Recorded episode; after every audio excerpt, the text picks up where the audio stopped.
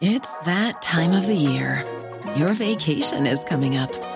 You can already hear the beach waves, feel the warm breeze, relax, and think about work. You really, really want it all to work out while you're away. Monday.com gives you and the team that peace of mind. When all work is on one platform and everyone's in sync, things just flow wherever you are. Tap the banner to go to Monday.com.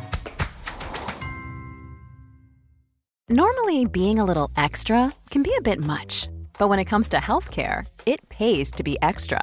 And United Healthcare makes it easy with Health Protector Guard fixed indemnity insurance plans. Underwritten by Golden Rule Insurance Company, they supplement your primary plan, helping you manage out of pocket costs without the usual requirements and restrictions like deductibles and enrollment periods. So when it comes to covering your medical bills, you can feel good about being a little extra. Visit uhone.com to find the Health Protector Guard plan for you.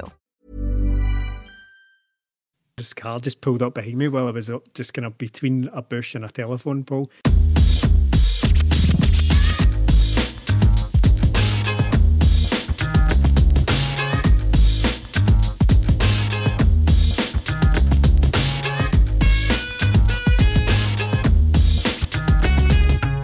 episode 252 of the flagship podcast. This is 20 Minute Tim's. I'm your host, Jamie, and I am joined by Melly Yes. And Stephen.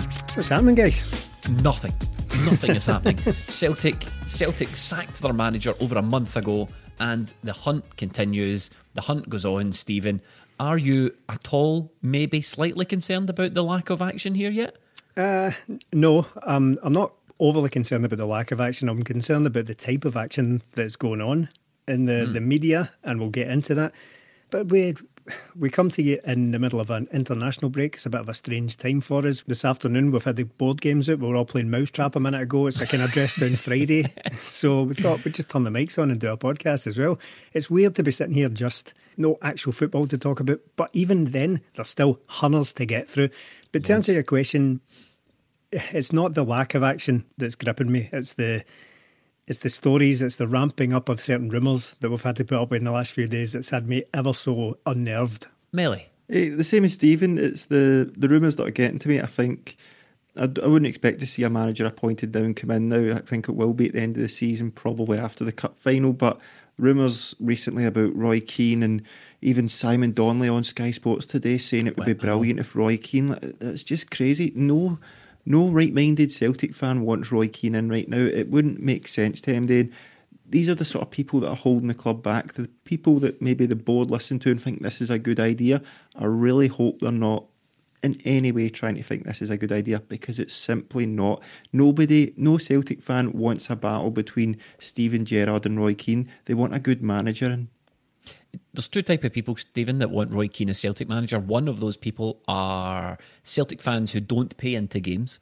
So if you perhaps live in Italy and you used to run the SPL, or you're an ex-player interviewed by Sky Sports, um, you want Roy Keane as a Celtic job because supporting Celtic is just entertainment to you. That's all it is, and this will be box office and all that sort of stuff. The second type of person that I feel wants Roy Keane as a Celtic manager are men with a real hankering for the past. Men who live maybe in the times of the 90s where football managers punched people and smoked cigarettes and shouted in people's faces and the pre-match meal was steak and chips. Um, those are the only two people I see online that want Roy Keane as Celtic manager. This hasn't stopped though his name becoming um, well, he's pretty much favourite for the Celtic job, but he has been the last couple of days. You know, folks, we, we don't pay attention to what happens in the bookies. That's an absolute nonsense. But in terms of the person who's been spoken about most, Stephen, it is Roy Keane. It's I'm presuming it's a no from you as well. Oh yeah, hundred percent. I think we we even started to talk a wee bit about this last week, but it seems to have ramped up in the intervening days or the in the days in between. So yeah, we're we're kind of forced to talk about it again because for a while there it looked as if oh god this this looks like a done deal. Nothing really happens like this without some fire being behind all the smoke. So especially when Stephen McGowan started talking about it in the Daily Mail, I thought, oh god, goodness me, this is this is my worst nightmare. I mean, it's it's a difficult one because nothing against Roy Keane. I think the last time we spoke about it, last time we, we recorded the flagship was I said, look, he's one of my football heroes, but I cannot draw the straight line between that and being the Celtic manager in this day and age, 10 years on from his last job. And I know he's been in and around football, but he spent the majority of that either A, in the Sky studio, or B, working under fellow yesterday's man, Martin O'Neill. I don't want to insult these guys, but to talk about them taking the management job in 2021, not only that, but at this time, at this very specific time for Celtic, when we are needing a complete reshake from top to bottom, I don't think a reshake is a word, but but shaking up, No. Half reshape, half shaken up. So Yeah. somewhere in between those two things. Because there wasn't an initial shake. No, so no, no, A reshake. Correct. That would mean that a first shake had taken place, and that hasn't happened. A second shakening, yes, correct. So we don't need a reshake at all. We need a reshape and a shake. So at this very specific time when we're talking about progress and taking the opportunity to modernise the club, the idea that Roy Keane would be anywhere near that conversation is baffling to me.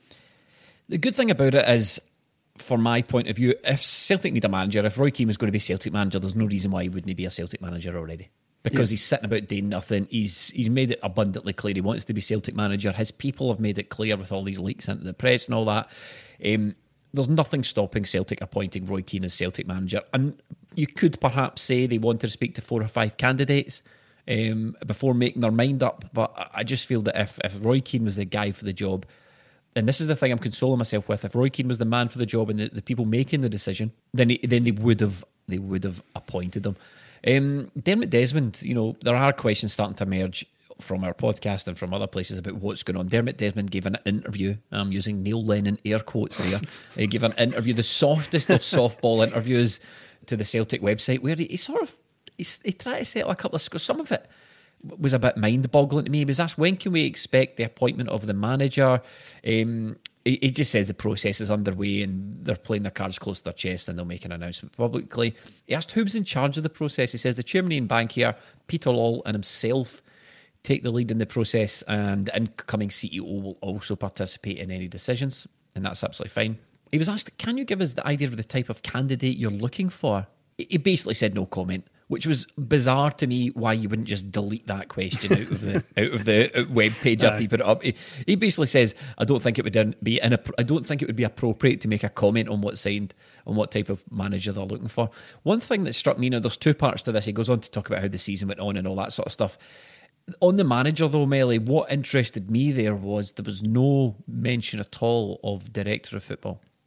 No, no mention of director of football, and he did specifically say manager, didn't he? And Yeah. even the questions had the word manager in it, which is quite worrying to be honest. I think, as Stephen's already said, we need a restructure here with Celtic. If if Celtic to were to bring in a manager, whoever that may be, it doesn't. It, it might be a good manager, but what happens in two years when they go? If they leave or have to be sacked, where do we go from there? We'll just be stuck in the same position we are right now with Neil Lennon, where we don't know what we're doing next. The thing about Neil Lennon and Roy Keane coming in as managers is look, these guys coming in, yes, they might do okay for a bit, but nobody's going to want them. So at some point, you're going to need to sack them because they don't. They're not guys that people are going to want to go. Well, he's done well at Celtic. Let's go out and get them. They're done down in England. So if Celtic are going to go down this manager route, I, I don't really understand it because we need to be a team that's ready for succession, and we're never that. That's why we're in this mess just now. When Neil Lennon was thought about getting replaced in November. The first thing we done was go to Martin O'Neill and Gordon Strachan. We cannot have that anymore. And then now to think if it's, I don't think it will be, but to think if they want a manager like Roy Keane coming in, if Roy Keane's coming in, he's going to need all the help he can get, and that includes a director of football because his record at Sunderland, where he, he signed a ridiculous amount of players he's played played with, it just wouldn't make sense. And I really worry that the club aren't going to move towards a director of football. It would be a crazy decision to make for me because I think we need it. We need to be a modern football club. Mel, you've hit upon something there that hadn't really occurred to me previously. Where, where are these guys going to go after Celtic? Because see, when mm-hmm. Celtic appointed Brendan Rodgers, the danger was always, always that he was going to leave for Yeah. so-called bigger and better things, go back to the, the riches of the Premier League and all that. That was always the danger hanging over us at, at all times. If he's successful, that's where he's going to go. But I'd rather live with that threat. I'd rather live with that peril that the manager's going to go and find something better because he's been so successful at Celtic. He's going to be sort of headhunted by someone else than have a guy who has no prospects of going anywhere at all. Roy Keane is never going to go and manage Arsenal or Man United or anything like that. So uh, that it hadn't previously occurred to me just how much of a dead end that would be. Are you, Stephen, worried about the lack of chat about director of football in this interview from Dermot Desmond? I understand the need to not just go spewing everything out there in an interview when really there's no information to be dealt. It the whole thing. I'll be honest here. The whole thing seemed like an opportunity to one say I'm a pure Celtic daft like yep. Celtic daft board member, like majority shareholder and all that, and two to have a go at Brian Dempsey for questioning the running of the club. That's all it seemed like, and the rest of it was all just total flannel. As you said, there are a number of questions in there that seemed like they could have just been deleted. It was like that. That uh, old thing from Father Ted when he's giving some sort of speech, and he's like just flicking over his page. I know, I know for the liars, and he just starts having a go at everybody. It was kind of like that. The director of football, I didn't fully expect that to come out because I've got the impression from Celtic over the last month, or however long now, that if they want to go down that route, they don't necessarily want to admit it in public just yet because it would be mm. kind of an admission of failure of the last season. And Lord knows Maybe, they've, yeah. they've been avoiding that as much as possible. There was a mention in that interview to making the wrong calls as a board. Didn't go into further detail, but I think we can all probably speculate on what those are. But there was never been any admission from them that a restructure is needed and mentioning directors of football would be seized upon, not necessarily in a negative way. I think we're all looking for that. That would be a, a sign of progress for us, but I don't know if they necessarily want to or all that keen on showing their hand just yet. It just seems like a pointless interview to me, if, if I'm totally honest. Yes, decision making in football is not an exact science, and I accept without qualification that we have made some wrong calls. Mm. I would be interested to know what he thought those wrong calls were. Um, we will endeavour to learn from those.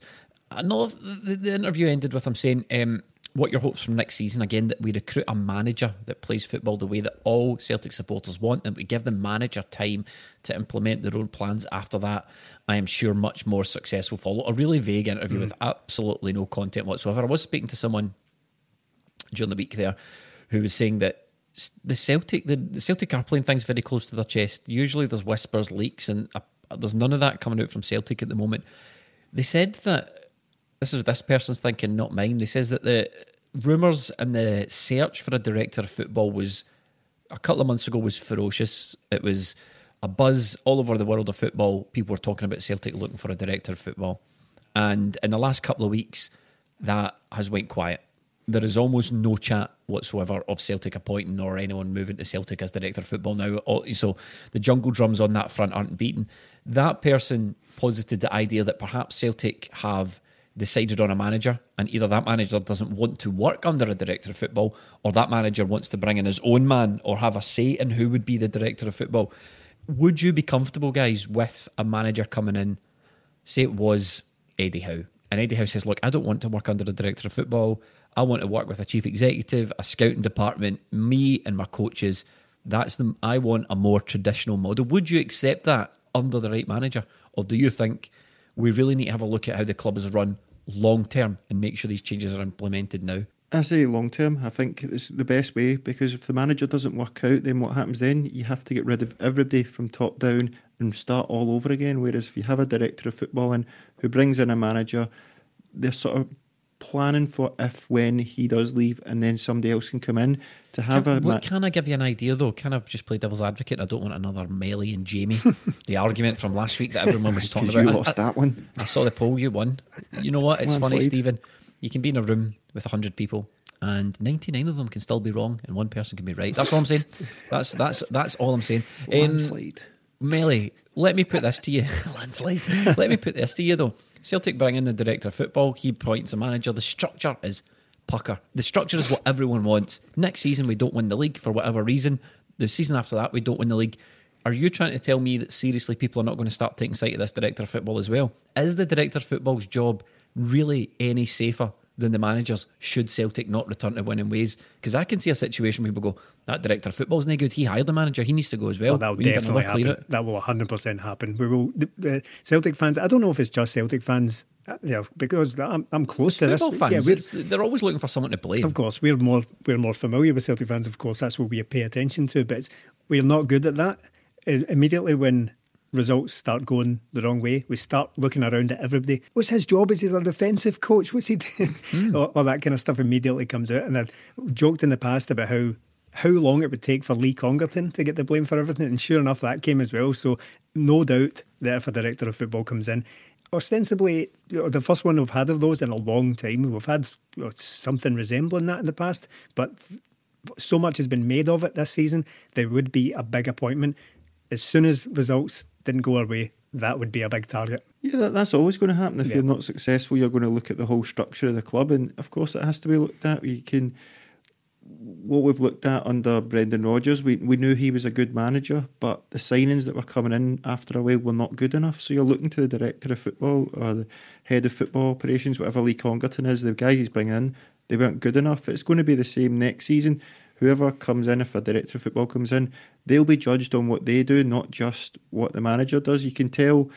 I suppose it's a wee bit different between the manager and head coach. You can see if they're doing things right, you can see it on the pitch where it's the style of play, changing things tactically and all that. But the director of football will be probably judged on signings, and that, that's his job, so that'll be fair enough. So, yes, it's no guarantee that if you bring in a director of football first and then a head coach or a manager with a director of football, they're all going to get judged on their merits. I mentioned Eddie Howe there just to give an example, but he's another guy who uh, I've got to say I'm getting more and more curious about these Eddie Howe links. One, they're not going away. That, I, I, I, whilst I appreciate that doesn't mean much, he's also not. A, he's not in a job yet.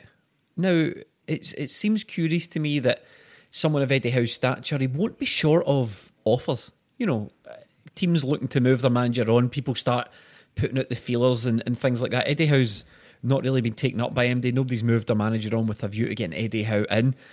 I, I based on absolutely nothing at all, I think that there's maybe I'd be very surprised if Celtic haven't at least spoken to Eddie Howe's representatives. Yeah. Is he still the top pick for you, Melly? Yeah, he's still the top pick. Somebody actually messaged me the other day saying we have spoke to him, but he's been decent in the past, so I'd, I'd take that on board. But I'd like to think so. It'd be crazy for Celtic not to go out and speak to a guy like Eddie Howe if he is available.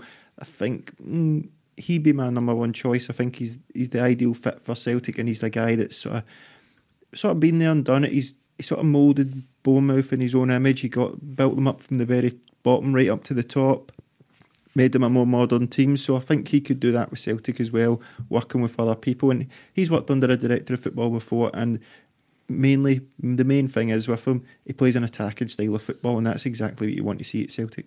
Stephen, what's the most important characteristic for you for the next Celtic manager? Is it the style of football he plays? Is that of key importance to you? Celtic minded, Celtic minded, mate. Dig- aye, aye, aye, aye. Apart from Yeah, that, though, sure. second of all is, uh, yeah, I think style of play is always going to be important, and I think that's what puts off a lot of people with certain candidates. I mean, namely Steve Clarke. I think that's the biggest concern over him. He's, I'm not saying that he's incapable of playing attacking football because he's never really been at a club that would, you know, facilitate or necessarily kind of, kind of allow for that that style. You're not going to go into a club like West Brom or Kilmarnock and just start playing like Barcelona 2011 style football. That's fanciful. I wouldn't say he's incapable of it, but we've just never seen it from him. We've never really seen anything else from from Steve Clarke. But it is a big concern over a lot of people. In fact, uh, it's probably the only concern over Steve Clarke is the the style of play he would probably bring to Celtic. So it is an important factor, of course it is. But there are a, a number of other things, namely a few things that Melly's just said, such as modernising the club, the ability to develop players, an eye for a player, and all that kind of thing. Mm. Does he need to know the city, mate? Is that what Eddie Howe has wasted some money on strikers. It's kind of like the Chris Wilder argument, or the Chris Wilder thing we said last week, that he has wasted some money down there, but it's a very difficult market they're shopping in, a team like Bournemouth and Sheffield United as well, because yes, you might have spent 20 million or whatever it was on Dominic Solanke and it didn't work out, but the only reason they're as expensive as they are is because Liverpool don't need seven million Yeah. that Dominic Solanke would normally have been for. To get them to the table, they need to offer something stupid, and Dominic Solanke end up costing twenty million pound.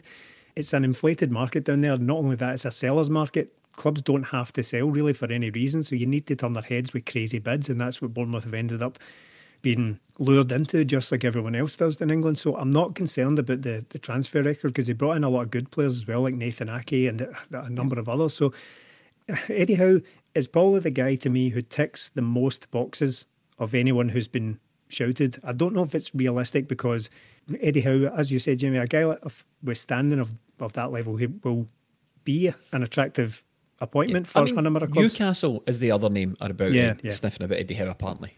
So you know that's that's a difficult one for Celtic in my view because big name Premier League club. If it's a toss up between Celtic and Newcastle, a guy like Eddie Howe for me with no affiliation to Celtic at all is going to take that Newcastle job, isn't he? More than likely. I know the only thing that puts people off Newcastle probably is the Mike Ashley factor, but he's trying to mm. sell. So there's every possibility that if you get in to a club like Newcastle and they're bought over, then they could be a lot more successful than they've been for the last few years in the very near future. So I know that's why Rafa Benitez wasn't keen on going back, but it's been quieter in England in terms of managers moving around than I expected it to be. Maybe it's the the quote new normal, all that's been going yeah. on, TM and all that kind of stuff. So maybe it's that. Maybe it's just an unusual season. The managers haven't been losing their job as readily as I would have expected. I would normally have expected Steve Bruce to have been sacked by now.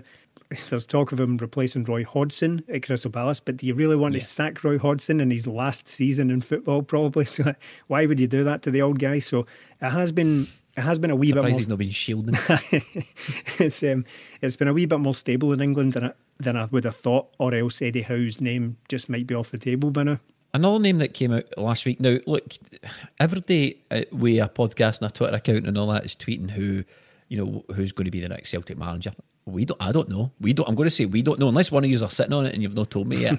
Um, all the things that I've heard of Celtic are playing this in, incredibly close to their chest. And if you hear any rumours in the press specifically about who's going to be the next Celtic manager, those are not coming from people connected with Celtic. Those are coming from people connected with whichever manager's trying to make himself mm. known or make himself, uh, you know, get himself in the room with Dermot Desmond to have the chat. You mentioned Steve Clarke there, Stephen.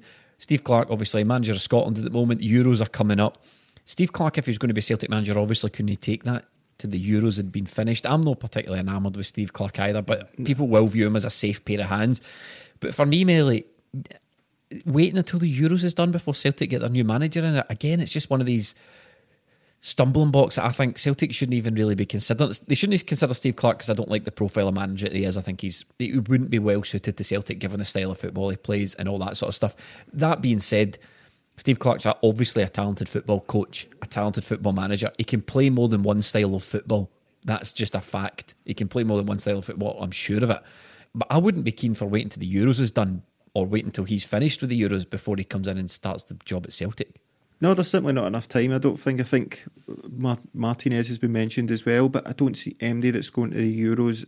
I just can't see it because the qualifiers come so quickly after that that Celtic have got a lot to do this summer, and we need to we need somebody that's going to come in probably first of June, ready then, and come straight in and be there for pre-season training don't think Steve Clarke will be there, and it's not good enough. And watching the past two Scotland games over the last couple of days as well, it's the, the brand of football he plays is really, really poor. Now, Scotland, yes, make them hard to beat, but Austria and Israel aren't that much better than Scotland, and to mm. not go and attack those two teams is pretty poor, in my opinion. So I think Steve Clarke's he's put me off him after watching the, the last two Scotland games as well.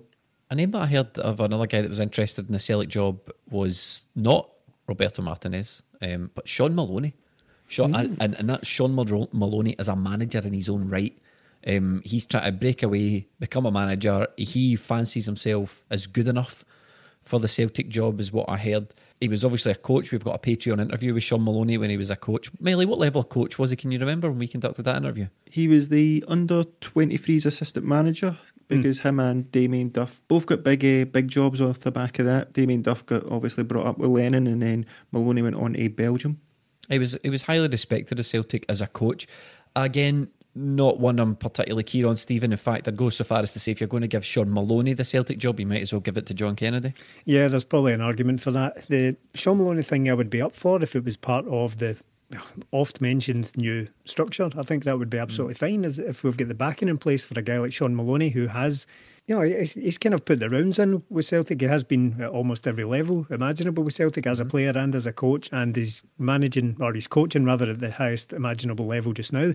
I think that would be fine if he was coming in as a first team coach with a director of football behind him and you know, we get two or three years out of him. Hopefully, he's successful. Move him on, and then comes the next guy. If he's got aspirations beyond Celtic, then great. I would be fine with that. I don't know if I'd necessarily buy the buy into him as a manager in his own right because I don't know if he's really eh, well. He definitely hasn't done that just as yet. But I think as a personality, he seems suited to it. I was really impressed with Shaun Maloney when we all met him that day where we into we had an interview with him. So I think he, he's suited to it at some point. Whether it's now, I don't know. Whether his stock is as high as it's ever going to get with him being connected to that Belgium job as the number one team in the world, arguably. But I would maybe like to see Shaun Maloney be a club coach first because I don't trust that transition from international football to club. I'm always wary of that. Here. Right, no. they can't. Celtic can't mess about. We can't be taking chances. We've got a Celtic are a, an attractive proposition. Celtic have got money. Celtic are potentially heading into the Champions League. There's a there's a really good job here for a really good manager to come in. You're going to have money to spend because we need to buy players. Hmm. You're going to have almost a unique opportunity to take a club the size of Celtic and mould it in your image. Yeah. That that's almost unique because the amount of players you're going to have to buy. You can play whatever style of football you want as long as it's attractive and winning. You can get whatever players you want. You're going to be able to buy yourself almost a whole starting eleven of players. You've got some quality players already at the club.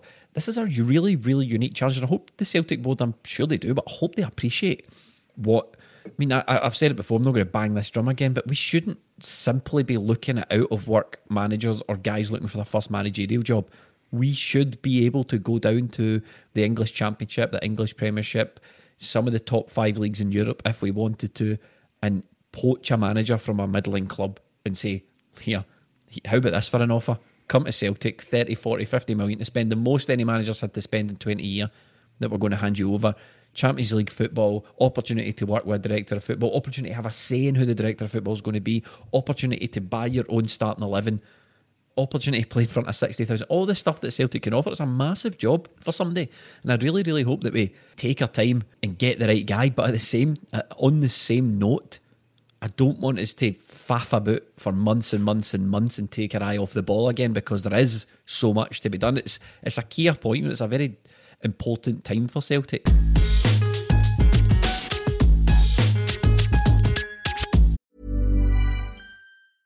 Ready to pop the question? The jewelers at BlueNile.com have got sparkle down to a science with beautiful lab grown diamonds worthy of your most brilliant moments. Their lab grown diamonds are independently graded and guaranteed identical to natural diamonds, and they're ready to ship to your door. Go to BlueNile.com and use promo code LISTEN to get $50 off your purchase of $500 or more. That's code LISTEN at BlueNile.com for $50 off. BlueNile.com code LISTEN. Even on a budget, quality is non-negotiable. That's why Quince is the place to score high-end essentials at 50 to 80% less than similar brands. Get your hands on buttery soft cashmere sweaters from just 60 bucks, Italian leather jackets, and so much more. And the best part about Quince, they exclusively partner with factories committed to safe, ethical, and responsible manufacturing. Elevate your style without the elevated price tag with Quince. Go to quince.com slash upgrade for free shipping and 365-day returns. Hiring for your small business? If you're not looking for professionals on LinkedIn, you're looking in the wrong place. That's like looking for your car keys in a fish tank.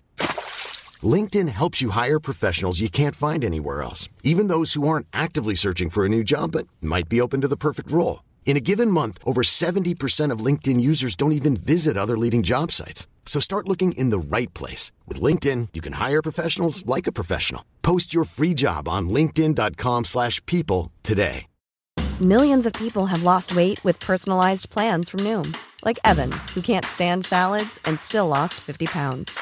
Salads, generally, for most people, are the easy button, right? For me, that wasn't an option. I never really was a salad guy. That's just not who I am. But Noom worked for me. Get your personalized plan today at Noom.com. Real Noom user compensated to provide their story. In four weeks, the typical Noom user can expect to lose one to two pounds per week. Individual results may vary. This season, things have gone badly wrong at Celtic. The manager's departed following a disastrous campaign. The chief executive has announced that he's standing down and handing over the reins to a new incoming CEO. The first team, led by an aging captain, looked to have many key players on their way out of the club. There's no doubt that the next couple of months are going to see a lot of upheaval at Celtic. You might even call it a rebuild, and that's going to affect the boardroom to the matchday squad. Over the next few weeks and months, we'll be producing a series of feature podcasts that we're calling Project Rebuild. These will include professional scouting of all the positions that we think Celtic need to fill next season, establishing transfer targets and reporting back on the strengths and weaknesses of each of those targets. We're also going to interview industry professionals within football operations to shine a light on how Celtic need to move forward. We'll be discussing key roles such as director of football and talking to people within the industry about what that role looks like and how it should be applied to our club. We're going to talk to sports psychologists to understand how the players can bounce back next season and look to see what might have affected their performance this season in the season of COVID. With a new head coach coming in, we'll be looking at all the candidates as they emerge from both an analytics perspective and a local knowledge perspective, picking up with local journalists, podcasters, and bloggers familiar with the candidates to tell you guys what we can expect. Project Rebuild will be exclusively available on Patreon along with all of our regularly scheduled content. It's going to be a huge summer for Celtic, and we are going to be there to cover it all. Project Rebuild kicks off this weekend with a profile piece on incoming CEO Dominic Mackay from someone who's worked with them for over 10 years. Head on over to patreon.com slash 20 minute tims and sign up to the treble tier or above to enjoy these special feature podcasts that we're calling Project Rebuild. You heard there about Project Rebuild, an exciting project that we've got going on on Patreon. It's on the treble and all in tiers. So, as part of it, we're going to be looking at all the managerial candidates from an analytics point of view and from a local knowledge point of view. We've already had Enzo Maresca. We've had a look at his analytics. Melly did that podcast with the fantastic Ross Goodwin behind the Boys Analytics Twitter account. Next up is Eddie Howe, where we'll be looking at the analytics behind Eddie Howe's managerial profile. So, check that out over on Patreon. The big news, obviously, from Celtic this week, though, is that Scott Brown announced that he's joining Aberdeen as a player coach at the end of the season. He was offered a one year deal by Celtic to stay on next season. There's been a lot of talk about how Scott Brown should maybe stay on to assist the transition in this period of upheaval at Celtic. Um, let's talk about that first of all before we go into Scott's career. Stephen, do you think there's any merit, and do you think there would be would have been any merit rather in keeping Scott Brown on? I understand it. I understand the the need to do something like that or the perceived need to do it, but I just don't know. I, th- I think I think it's the right time. Now we'll talk about Scott Brown's career because the, the, the two things can exist side by side. You can talk about how much of a legend he is and how successful he's been, with also an eye on the idea that it's probably just time to do it. This Aberdeen thing is not an abandonment of Celtic to, towards Scott Brown. It's a good opportunity for him. I would be totally against offering Scott Brown a two year contract at this stage of his career. Totally against mm. it. Celtic can't do that. Aberdeen have, and that's a great opportunity for him to one take the next step in his career, and two prolong his career a wee bit, and that's probably what, what he wants to do. So I understand the. I wouldn't like to call it panic, but there has been a little bit of that. There's been a little bit of kind of running around thinking, "Oh, what are we going to do?" Scott Brown's leaving. I, I do understand it, but what I would say about that is it has to come at some point it has to come. So whether it's now or in a year's time, Scott Brown is going to have to be replaced. So I don't, I don't think it's all that urgent that we kept hold of Scott Brown to transition into the next manager. I don't think, I think Celtic will be fine. I'm less pessimistic about it than other people seem to be. I think there's a lot of turning to Scott Brown as if he's the only thing holding the club up. Even if he is, Celtic need to move past that. Celtic need to kind of totally change that. They need to stop being a club that's held up by three guys, and it's Peter Lawwell, Neil Lennon, and Scott Brown. So I think I'm okay with it, to be honest, with, with Scott Brown leaving. I was surprised that it has been announced because I expected them to take another year on, but I look at that as a good opportunity for both Celtic and for Scott Brown to move on. I've got I've got to say, I, I kind of feel like there's two Scott Browns. There's Scott Brown the player, right? There's Scott Brown the spreadsheet that we've all been swamped with this season about Scott Brown's contribution on the pitch, whether or not that's good enough for where it should be, comparing them to like-minded players in the league and like-position players in Europe and the sort of players Celtic could buy, and yeah, yeah, yeah. And I don't think there's any doubt that Scott Brown's contribution on the pitch this season hasn't been hasn't been great. Um, nobody's contribution on the pitch has been great for Celtic this season, but I take the point on about Scott Brown and his age-based decline and all the rest of it. But there's two sides to Scott Brown's game. There's that, and then there's Scott Brown who knows what it takes to be a winner.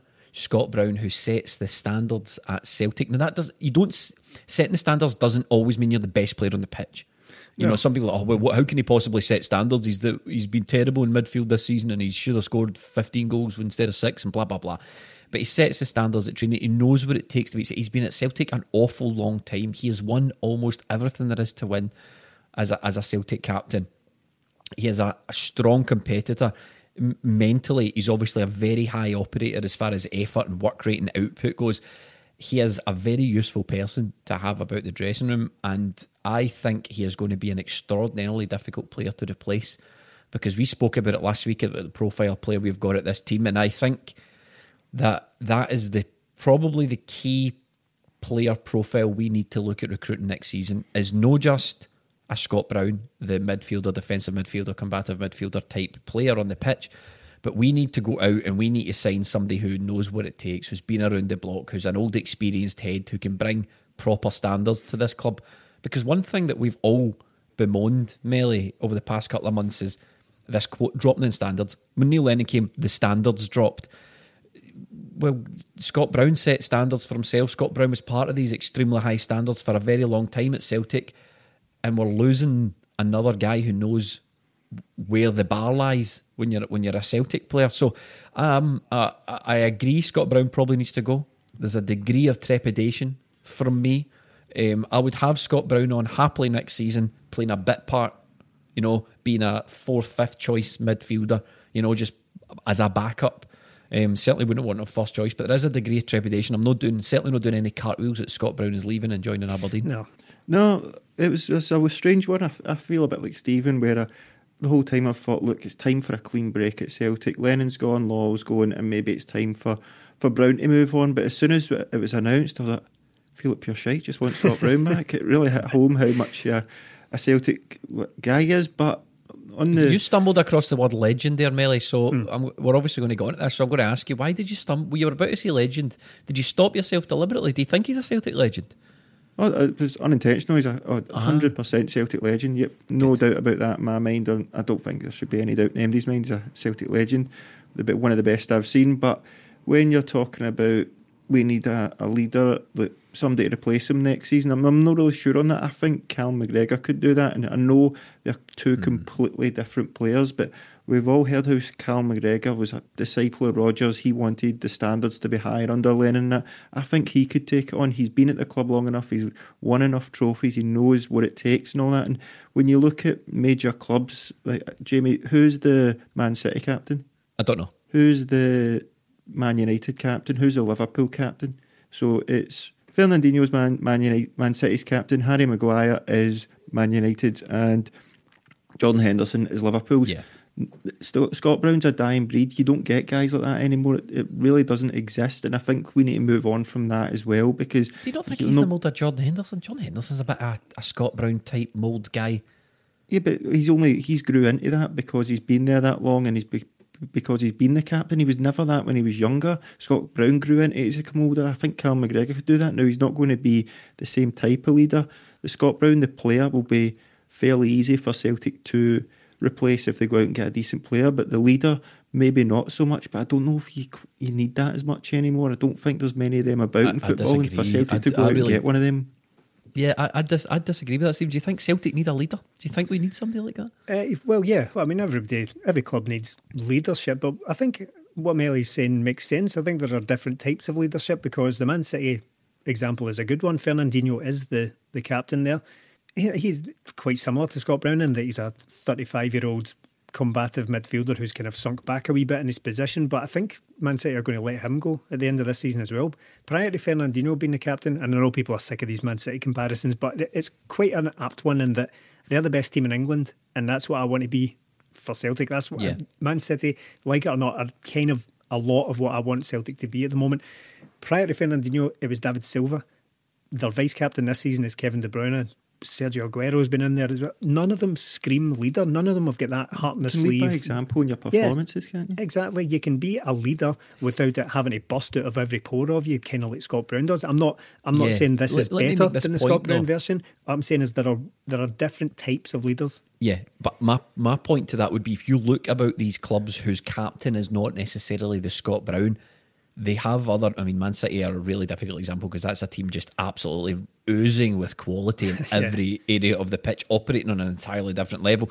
But these clubs have got these leaders dotted throughout the pitch. So it doesn't always necessarily have to be the captain.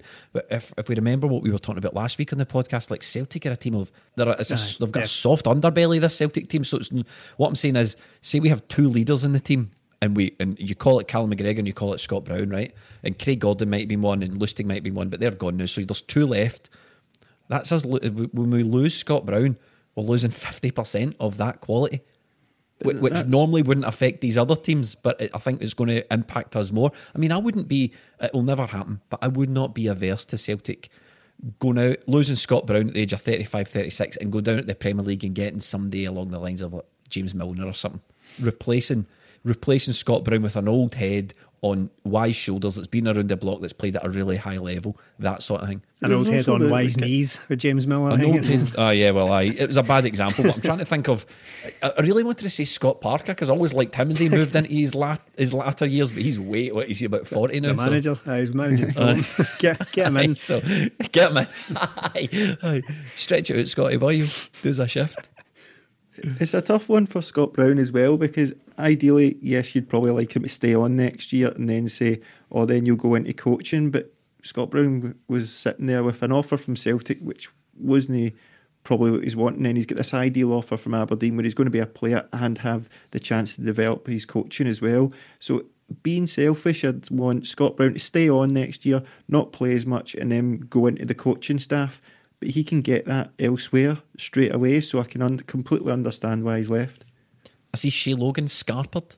He signed a deal with Hearts. Is he gone? He's on. aye, aye. He's, done- he's done a runner. Um, look, you, you said it, Melly. Scott Brown's a Celtic legend. Full stop. No discussion. Uh, it's obviously the, the nature of these things. Everyone's going to have a, a say. But Scott Brown, me, I love Scott Brown. Scott Brown was an incredible Celtic captain. One of the my fa- not always my favourite player, admittedly, but certainly that he hit a crescendo when Brendan Rodgers came in of dominating domestic and in, and European football at times, but dominating the domestic game like no one else I'd ever seen. Some of those Glasgow derbies, and he loved it. He loved it. I, just watching these performances on the pitch against Aberdeen, Hearts, Rangers, the swagger, he's getting chopped, he's getting up, he's putting the sunglasses on. He's, I mean, how many Hun careers did he end? How many guys came into Rangers being the next big thing, and Scott Brown just stuck them right in his pocket? I'm looking at you, Joey Barton. I'm looking at you, Graham Dorrans, to name two. These were epic battles. These were f- battles for the ages, and Scott Brown came on top, and he loved every minute of it, and I loved every minute of watching him, Stephen. I'm looking at you. I tried to think of a really comedic example from the Caixinha era, but I struggled to call it Carlos Pena. That'll do. I'm looking looking at you. Oh, bloody Carlos Pena. There's so many Lee Wat. There's so many. That wee striker that had the Joker tattoo in his hand that was meant to be the next big. Oh, Jason Uh, Cummings. Jason Cum Cummings, dog. like cum dog, guy, a wee cum dog.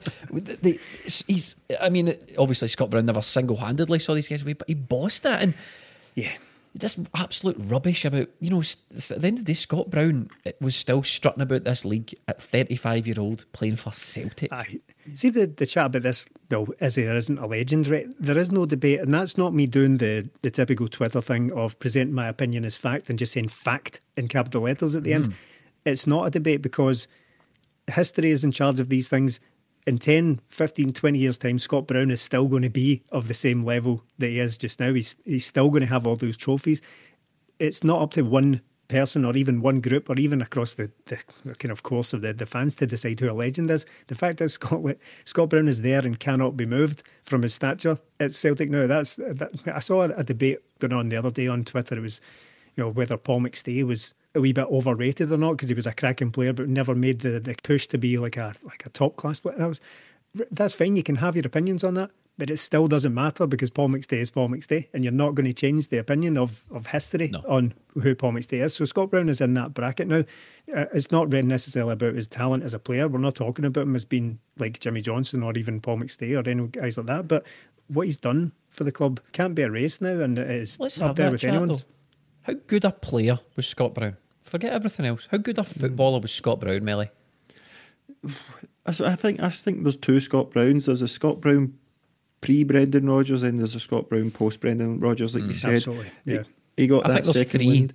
I think there's three Scott Browns Four- there's pre Brendan me. Rodgers there's there's pre Brendan Rodgers right there's during Brendan Rodgers and there's after Brendan Rodgers mm. Yeah, and even even before, from when he first came to Celtic, he was seen as this box to box dynamic midfielder who was the next up and coming thing. Surprisingly didn't join Rangers after Derek Johnstone categorically stated Famous. it would happen. Lovely stuff there. But when he joined that first season, he was sort of he didn't quite settle in well. There was, there was suspensions, there was wee bits of injury, and he lost his place towards the end of that season. And Barry Robson and Paul Hartley got Celtic over the line. So he's never been up till and maybe when Ronny Deila came in, he wasn't a number one choice in central midfield for Celtic. He was in and out. He had a good season. 'Cause even under Mowbray, Celtic didn't win the league, and he still got Players Player of the Year. And then he was made captain in January 2010. But even under like Neil Lennon, he played out in the right hand side a lot for Lennon in a midfield. Celtic had a lot of good central midfielders, Ki, Kayal, Wanyama. It wasn't until Deila where he sort of cemented his place in that midfield. And even pre Deila under Lennon all that, he, missed a lot of big games for Celtic. He missed the Barcelona game through injury. He missed Samaras Sunday through injury. So I always think he was inconsistent. He wasn't considered that main man despite being the captain. But as soon as Brendan Rodgers came in and just totally changed his game, the guy just went off in another stratosphere. It was absolutely amazing to see what he could do.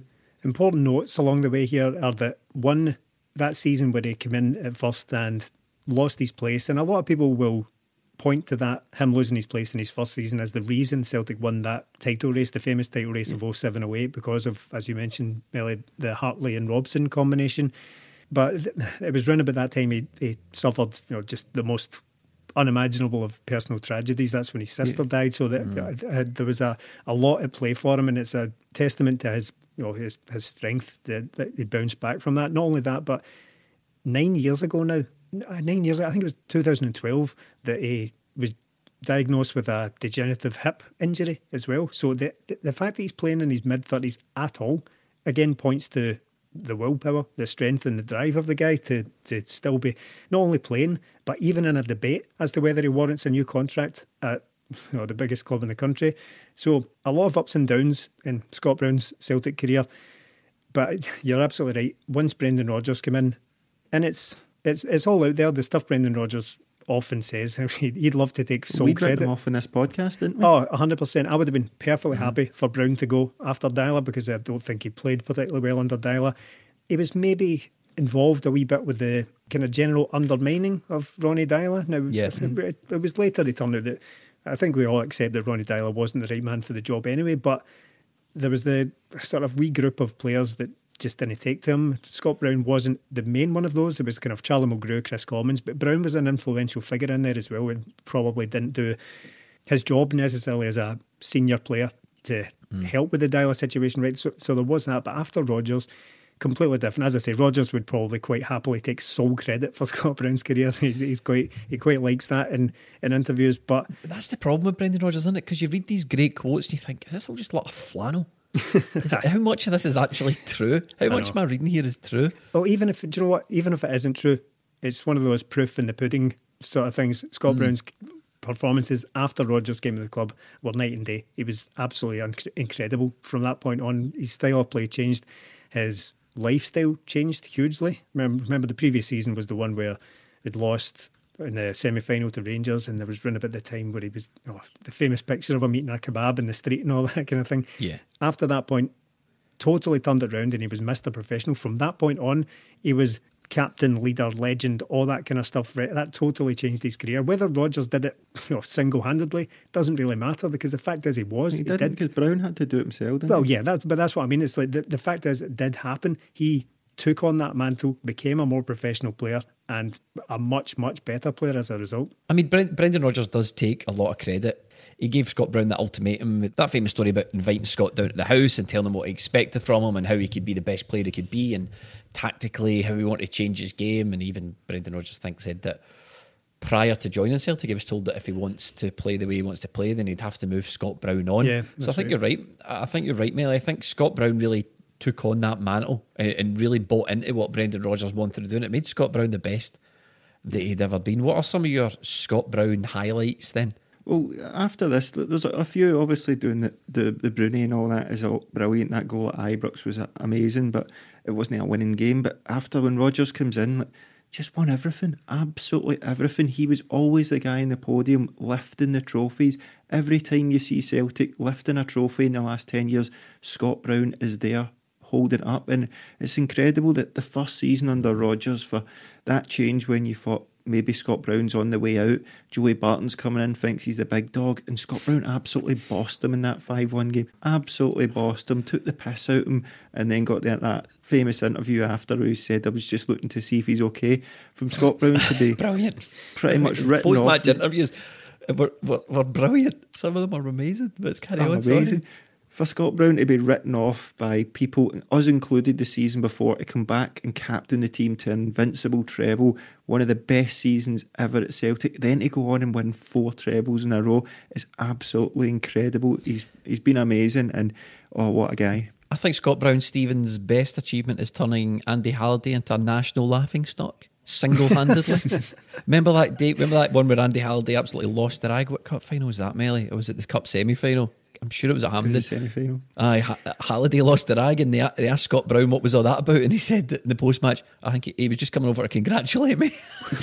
Was that the one after which he got he gets cited for not acting in the best interests of Scottish football or Yeah, something like that? Remember that like push? I, I forgot Andy about that. I don't think he was ever charged for it, but he was he was brought up in front of SFA Beaks or whatever it was for uh, for not acting I in the think that best was interest. the, was that not the one 0 game where they absolutely ro- lost the rag at him was it? Right, the, aye. the picture of Kent punching him and all that. Oh, it was. Oh. You're absolutely right. It was definitely that one. I knew it was one of the many times he'd bammed up the bammed up the Bears, but aye, that that was that was great. A personal highlight for me is the.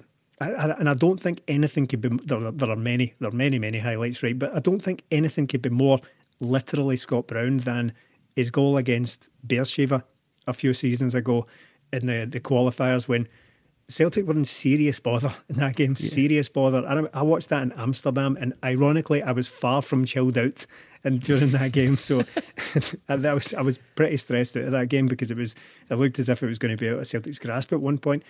But Scott Brown scored a huge goal. Even the manner of the scoring of the goal was very, very Scott Brown. If you remember, he came through and sclaffed it, sclaffed it wildly into the defence with his left foot but still found a way to get the ball over the line. Celtic were in deep trouble, and once again, Scott Brown dragged them out of it by smashing home the ball at the second attempt. And I just thought, looking back on it, because I was watching a few of his goals today, I thought that there's nothing more Scott Brown than that goal. Just when you're saying that, Stephen, even just one one highlight popped into mind was last season. Remember the game against Hamilton where it was they scored a goal Yes, in injury yeah. time to make it one each. It was a couple of mm. days before the cup final. Scott Brown goes up the pitch and finishes, puts us ahead in the league, gives us that gives us that energy going into the cup final because that would have been points dropped. I think Rangers were dropping points that night as well. So to get that last minute goal, captain pulls you through. Then I don't think if he'd have scored that goal, maybe, but it's unlikely we'd have done the cup final at the weekend because that gave us the belief going into that. That's just the kind of character he was, man. Goal at Oh, Rugby he is Park. still, he's not can dead. offer you, I can, he's not dead. He can offer you the goal at Rugby Park and the red, the Oh, yes. red card. oh yeah, of course. In that uh, luminous strip thing that was wasn't the most popular of things, but I've got fond memories of it for, for those reasons. Mm. I yeah, that's that a great one. Yeah, me too. It was a it was a slow burner. That We, one. we can't we can't we can't talk about Scott Brown here without mentioning the Broony. One, iconic, yeah. Two, what a finish! Oh what yeah, a finish that was. left He had a couple of that. Aye. He had a couple of that The one at his St career. Mirren. Yeah, that's right. I, I, again, I've I'd come to this having just freshly watched one of these YouTube compilations of his goals over terrible, terrible free music in these compilations, right? But there was a couple of that, a couple where he just cut in and bent it round with his left foot, which he would normally be just used for standing. So yeah, uh, he had he had that in his locker. I, I have to admit, I have an uneasy relationship with the Broony because it, it holds trauma with me as well. Because unfortunately, the end of that season resulted in Diouf yeah. doing it, holding the trophy, right? So I, it's difficult for me to separate the two because I think of that and I, I just get this horrible, horrible sinking feeling in my stomach when I imagine how it turned out. That doesn't take away from the fact that it was brilliant at the time and one of the most iconic moments of the 21st century for Celtic. Aye, hundred percent. You've absolutely nailed it. They're absolutely iconic, and just all the stuff that. But anytime someone has come up against Scott Brown, right? Anytime anyone does anything other than talking on the football pitch against Scott Brown, they come off second best. Yeah. It's all the time. Every single time someone has tried something, they've come off second best ag- against him, and he's been a, an absolutely brilliant Celtic captain. Is Cal McGregor Melly the natural successor? in the squad right, right now, yeah, you'd say so. You think he's possibly one that's going to be in there the next year. He came up for the ranks as well. I know it's not everything, but yeah, I think so. I think Kristoffer Ajer could have been in with a shout if he's uh, going to be there next season, but that looks unlikely. I think Cal McGregor's the natural. And, and as far as him going at this moment, yeah, there's there's a lot to celebrate. It's a time for celebration and looking back mm-hmm. on his career and all that, but I still can't help but feel it is the right time to go because it's kind of what we said all along. We all sat here at the start of this season and said it's probably Lawwell's last season, it's probably Lennon's last season because it'd be a great chance to go away having sealed the 10 in a row, and it's probably Scott Brown's last season as well. So, really, what's changed other than Celtic not having won the league? Yeah, we could talk about him overseeing the transition from one era to the next, but unfortunately, you don't really get to pick your point of continuity. The disaster that everyone's worried about, we're already in. We're already Yeah. deep in the middle of the the biggest disaster I can remember. So that's already happened. Yet we hope, right? I I say this with my fingers crossed here. There's no guarantees that Celtic will be in any better position at the end of next season than they are now. Right? There's no guarantees. We all hope they will. and We all expect they will. So the only thing that's guaranteed in that is that Scott Brown will be a poorer player this time next year than he is today. So I can't help but feel that it's the right time. It's a good opportunity for him. But all that's left to say on it is thanks for the memories because of what a ride it's been for what was Oh, un- 14 years or something like that. 14 years, 10 Unreal. league titles, six Scottish Cups, six League Cups, potentially another Scottish Cup if we can seal this season off on any sort of high. So before we move on to talk about the next match and an opportunity for Scott Brown to finish in a high, any last words, Melly? Hmm, Scott Brown, legend, leader, good player. I'm so, Oh, I'm nearly crying. Oh, oh. that was beautiful. oh my, oh, that is so beautiful. We should then, we don't normally do t-shirts. In fact, that, that doesn't, but do you know what? That would be, that to, to put that on a t-shirt, Stephen, would cheapen that. We need to get that on a, a memorial bench on somewhere. his, on his statue, his inevitable statue outside Celtic Yeah. Park. We need to campaign for that to be written at his feet forever. Doing the What, Broony. what was that, Melly? Legend, leader, good player. Unbel- uh, un- for a professional podcaster, and that's what you are. Your way with words is unbelievable. So anyway, the Scottish Cup is uh, is resuming this weekend. Celtic have got a match. We didn't rehearse that. Melly actually, dear listener, Melly actually asked us, "Can we say any more final thoughts on Scott Brown?" Because he wanted to say that. He's got it written down um, in his best handwriting. Uh, Celtic v Falkirk. First question: Why are we playing Falkirk at half past seven on a Saturday evening? I know the hits keep on I know we're all locked in the house, and I know time doesn't matter anymore, but that's absurd. I know. That- That's probably the second worst kick-off time of the season. Was there one? No, there was one on a Sunday night, wasn't there? Quite recently. It was Ross County, Stephen, a bad omen when we lost to Ross County in the League Cup. and Another evening kick-off at Yeah. Celtic Park, if I remember, if I remember correctly. I think the, the Scottish Cup being resumed. Obviously, Celtic to end the season on a high. It's an, a chance for Scott Brown to end his career with another bit of silverware. Um, John Kennedy unbeaten as Celtic interim manager. We're not really expecting too much in the way of a challenge from Falkirk, are we, Melly? No, they're, a decent team for their level, but they are in League One. They are top of the league by six points, and look, the, the league's only recently resumed. They've played two league games and a Scottish Cup game, so they've only played three games since January, I think. They've won all three, to be fair, so they're in decent form. But Celtic should be taking good care of them here. Well, not good care; they should beat them quite handily. Opposite. and uh, as you say, look, the Scottish Cup was maybe something we were thinking, oh, can I really be bothered with it? With the announcement from Scott Brown, I really want Celtic to win a trophy, and I want Scott Brown to win a last trophy at Celtic Park because he deserves to be lifting that trophy just before he heads off. That's one thing we maybe didn't mention in our gushing tribute to Scott Brown a minute ago is that it, it's sad to see him go out not in front of the fans. Oh, he'll get a chance to play at Celtic Park again, presumably with Aberdeen. Well, unless he comes back and we just boo him. Uh, but he will get the opportunity to see the fans once again. It's just a shame he didn't get to go out with the fairy tale ending that this season promised. But with the opportunity to win the Scottish Cup, that is something, at least. That is something that Scott Brown can hopefully sign his Celtic career off with. Funnily enough, the last time we played Falkirk was 2012 and Scott Brown scored a penalty. Do you remember that season where he, he scored six goals and uh, a few of them were, he was on the pens for, for a wee bit. I have memories of having seen Falkirk back in the day at Brockville when they still played at Brockville. Worst pitch in Scotland. It was like a, this, sandy effort. I to ask who I was there with, but I, I seem to remember Chris Waddle playing because he was at Falkirk very briefly in the kind of the mid nineties. I think he was. was. Yeah, I'm sure I saw Chris Waddle play at Brockville, but a a long time ago. They had uh, this hideous like checked shirt as well. It was kind of like grey and black or something like that. Horrible looking thing. So great memories of taking on the mighty Falkirk. It's good to be back to the serious business of football. You know, we're not giving Celtic a free pass. The league is over. Aye, League Cup is over. Yep, you're out of that. But this is an opportunity um, under a under new circumstances when you're leaning out the way to at least one last chance, Celtic, to show us that you haven't completely checked out of this competition this season. You're not all just waiting to the end of the season. This competition has been more or less sprung on us. We weren't sure up until very recently whether it was going to go ahead. It is going ahead. We've got Falkirk. The champions Rangers, I've got Cove Rangers. I find it I thought you were going to say something else there. Oh. Rangers have got Cove Ra- Rangers. yeah. No, if they were testing themselves properly, we'd know if we had COVID, but they obviously don't do all that testing. Um, eh, did I say that out? Um, I think it's inconceivable that we're not going to meet them in this tournament. I just think it's inconceivable that we're not going to meet Rangers in this tournament the way things are stacked up. So we kind of let them get a double, we kind of let them go invincible. Every game presents an opportunity to make us feel better about this season, Celtic, and, and that's really what we need you to do. you saying this cup is made up of a load of cup finals, four or five cup finals until we get to the cup final? I absolutely agree. Yeah. And on that bombshell, I think that's where we will wrap up. Stephen, would you like to say goodbye? Yes. Cheers, folks. Goodbye. Melly, Goodbye.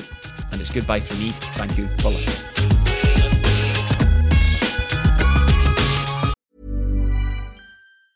Hi, I'm Daniel, founder of Pretty Litter. Did you know cats tend to hide symptoms of sickness and pain? I learned this the hard way after losing my cat, Gingy. So I created Pretty Litter, a health monitoring litter that helps detect early signs of illness by changing colors, saving you money and potentially your cat's life. Pretty Litter is veterinarian developed, and it's the easiest way to keep tabs on your fur baby's health right at home. Go to prettylitter.com and use code ACAST for 20% off your first order and a free cat toy. Terms and conditions apply. See site for details. Planning for your next trip?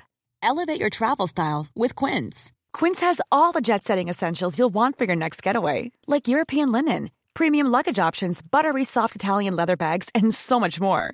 And is all priced at 50 to 80% less than similar brands. Plus, Quince only works with factories that use safe and ethical manufacturing practices.